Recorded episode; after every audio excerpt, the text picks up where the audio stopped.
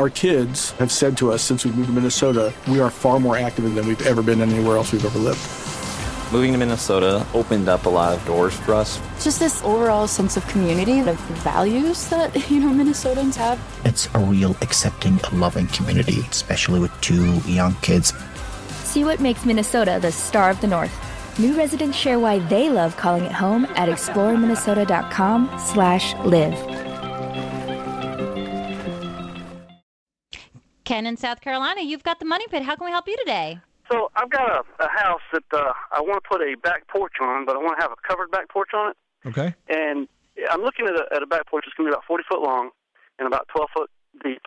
And and basically the, the deck part of it, I don't have a problem with that, but I don't feel comfortable uh, doing the roof part and tying that into the to the rest of my roof. Okay. And I guess my my questions kind of revolve around if if I go ahead and build a deck myself, do I need to go ahead and put in four by four or six by six beams that are going to support the roof, or can I just build a deck and when the guy comes to do the roof, will he just put beams on top of the porch and build it on the existing structure, or what's the best way to go about doing that? I guess. The best way to do this is to have a design that incorporates both the deck and the porch roof structure above it because you know what you would do is you would have columns that basically went from grade up supported the deck and all the way up and supported the girder that will hold the roof so Okay. i would invest um, some time into getting a design uh, complete that is going to address this whole thing Okay. All right. all so right, really when you frame the whole thing first, yeah, I know what you're saying because you're you're comfortable doing the deck. You feel like you have the skill set to do that.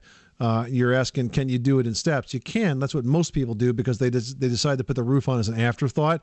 But if you do have this vision of doing it all, I would definitely build it all at the same time. It's going to come out a lot better, and it's going to look like it was always supposed to be that way, as opposed to something that was an afterthought. Okay, okay. And if, if, let me have you follow up on that. What is your take? If I'm building a deck of that size, is it really worth it to go with the composite material?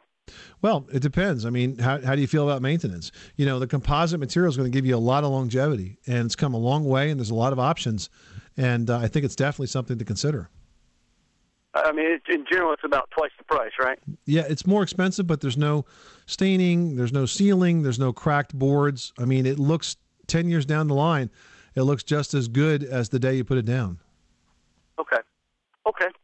All right. Well, I think that answers what I was looking for then. You're very welcome, Ken. Thanks so much for calling us at 888 Money Pit. Save big money when you start your next project today at Menards. Check out our great selection of garage and utility lighting options in stock, ready to take home today. We carry everything to help you illuminate whatever project you're working on. Shop garage and utility lighting products in store at your nearest Menards. You can also view all of our entire selection of lighting options today on menards.com. Save